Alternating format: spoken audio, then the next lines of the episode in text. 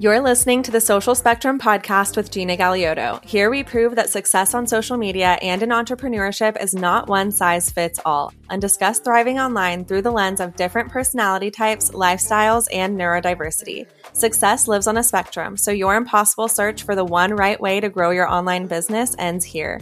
On the Social Spectrum podcast, we'll unfold your right way instead. Let's dive in. Today, we are diving into the top five ways I use AI and ChatGPT for my online business every single week. AI is one of those things, kind of like cell phones, where you're like, literally, how did people even survive without this? It has truly transformed my workflow, not only by saving me time, but also by genuinely improving the content and communications that I am putting out into the world. If you have not even tried or experimented with ChatGPT or other AI programs, I highly encourage you to do so because it's one of those things that I feel you genuinely can't fully grasp until you have your hands on it. I want to start with my most profitable use of ChatGPT so far. And that is using it to help me negotiate with and pitch to brands for UGC and brand partnerships. Now, what I do not do in this case scenario is have ChatGPT write the pitch for me or the email for me from scratch. What I do do is write my own version or starting point for the pitch or the email. And then I ask ChatGPT to critique it. Now, even beyond the pitch, I'll also use it to help me negotiate. So what I'll do is I'll actually copy the entire email thread between me and the brand so far and I'll paste it into ChatGPT.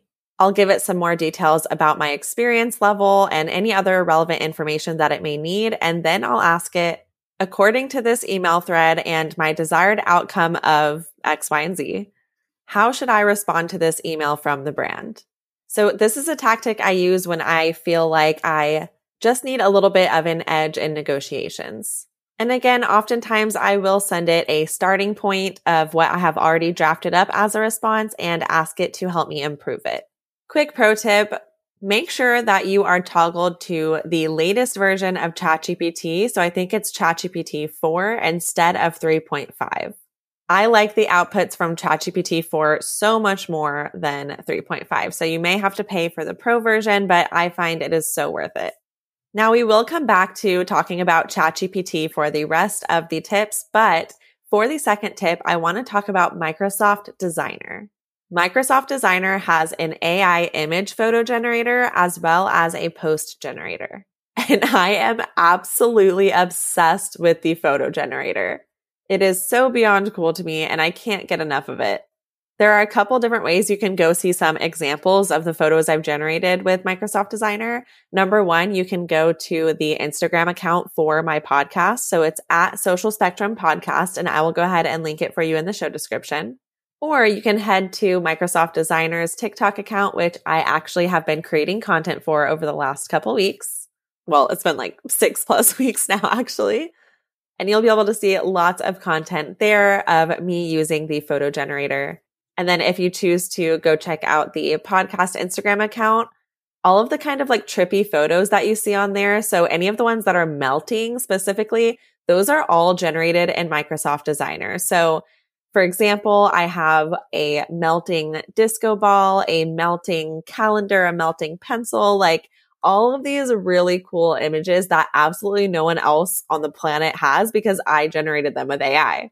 So it just makes my podcast page feel like really unique and stand out. And so that is how I imagine you using this too in order to make your social media content stand out, have very recognizable branding, create covers, create thumbnails for your site.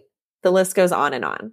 Now, something else that is really cool about Microsoft Designer is that once you do have the AI generated photo, you can ask it to then turn that photo into a post and it's going to generate tons of different options for you. So then you can just choose your favorite, customize the text and you're done.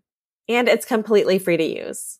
Microsoft Designer is actually what inspired the entire branding behind my podcast because I was playing around in it and the photos that I generated, I was like, this is it. This is my brand. And that is actually what encouraged me or inspired me to reach out to them to see if they needed help with content for their TikTok account. And now we work together.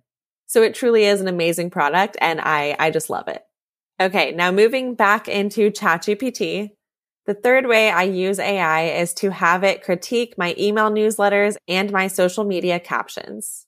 What you want to do in these cases is make sure you are super specific. You don't just want to say, critique this email. Instead, you want to let it know who you are, what you do, who exactly your target customer or target audience is, and what your goal or desired outcome is. Something else you want to do is tell ChatGPT from what angle you want them to critique it as. So, for example, say something like acting as a professional email copywriter or acting as a professional sales marketer. So, for example, here is what I might input into ChatGPT. I'm a content creator coach who teaches others how to get paid to create user generated content for brands. My target audience are current or aspiring content creators who want to quit their jobs to do UGC full time. My goal with this email is to maximize sales conversions. Critique this sales email acting as a professional sales email copywriter. And you can do the exact same thing with captions. So obviously this is an example I would use if I was writing a sales email for my UGC course. And all I would have to do if I wanted to then write a sales email for my TikTok course is to just change the details that I gave ChatGPT. All right, let's move on to the fourth way that I use ChatGPT every week. And this one has been such a lifesaver. It just, it saves me so much frustration. Basically, I use it to help me sort through large amounts of text. So just as one example, I'm going to have to write the show description for this podcast episode, which is all of the notes that you see below this episode. So what I'll sometimes do to save time is I will actually copy the text from my transcript of the podcast I'll paste it into ChatGPT and I will ask it to write me the show description. And I almost never use it exactly as it is, right? I obviously add my own touches. I make some edits, but it is just such a time saver and a load off my mind to be able to do something like that. And that's not the only way that you can use it to kind of summarize and outline for you. So just as another example, I recently recorded a lesson for my TikTok challenge and in the platform I use, along with the transcription for that video, it also has all of the timestamps next to each sentence. Now, what I wanted to do was provide significant timestamps for my students so that they could kind of navigate through this video manually, right? But I didn't want to read through that entire transcript and search through the entire lesson transcript to find those significant timestamps. So instead, what I did is I copied the entire thing. I pasted it into ChatGPT and I said, Give me a list of timestamps at which the topic of conversation shifts. So then I was super easily able to just copy all of those timestamps ChatGPT pulled from the entire transcription for me and paste them into my course dashboard for my students so that they could see at which points certain topics are discussed in the video or in the lesson. And my final example for using ChatGPT to sort through a bunch of text, I actually just use it for this today is to help it catch grammar mistakes or typos or anything like that. So something that I often do is use the ampersand. Is that how you say it? the and symbol instead of actually typing A A N D. But sometimes whenever I'll be done, you know, typing a caption or a long email, I'll find that I accidentally mixed it up. So I put some A A N D and some with the symbol. So in order to make sure I catch them all, instead of trying to manually change them, I paste it into ChatGPT and I tell it, Hey, I want you to replace every instance where there is A and D and replace it with an ampersand symbol. And I, I don't know how to say it, guys. I'm sorry. So then it will fix it for me. I will copy the output and I will paste it as my new email. And you could do the same for typos. So you could just paste your email in there and say, Hey, please point out any grammar or typo mistakes in this email and it'll point it out for you and you can decide if you want to revise it or not. Alrighty. And moving on to the fifth and final way that I use ChatGPT for my online business every single week. And that is for creative help. Now, again, I almost never use the exact outputs that it gives me because you do want to add your personality to it.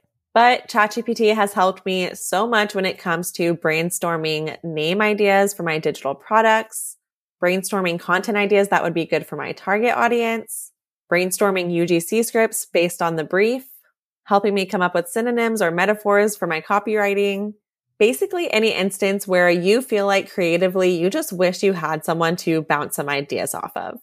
Those are the instances I turn to ChatGPT instead.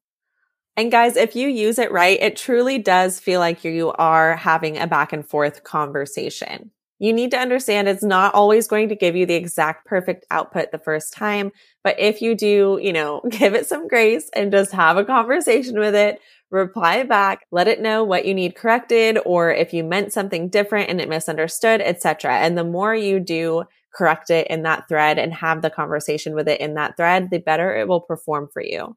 I will say I'm a creature of habit. So when it comes to the chat based AI, I have been sticking to ChatGPT, although I have heard there are many great alternatives. So if you guys have any alternatives that you love, I would really like to hear about those because I love AI for my business and I don't plan on stopping using it anytime soon. So definitely let me know if you found any cool programs. Thank you so much for tuning in and I will chat with you next week.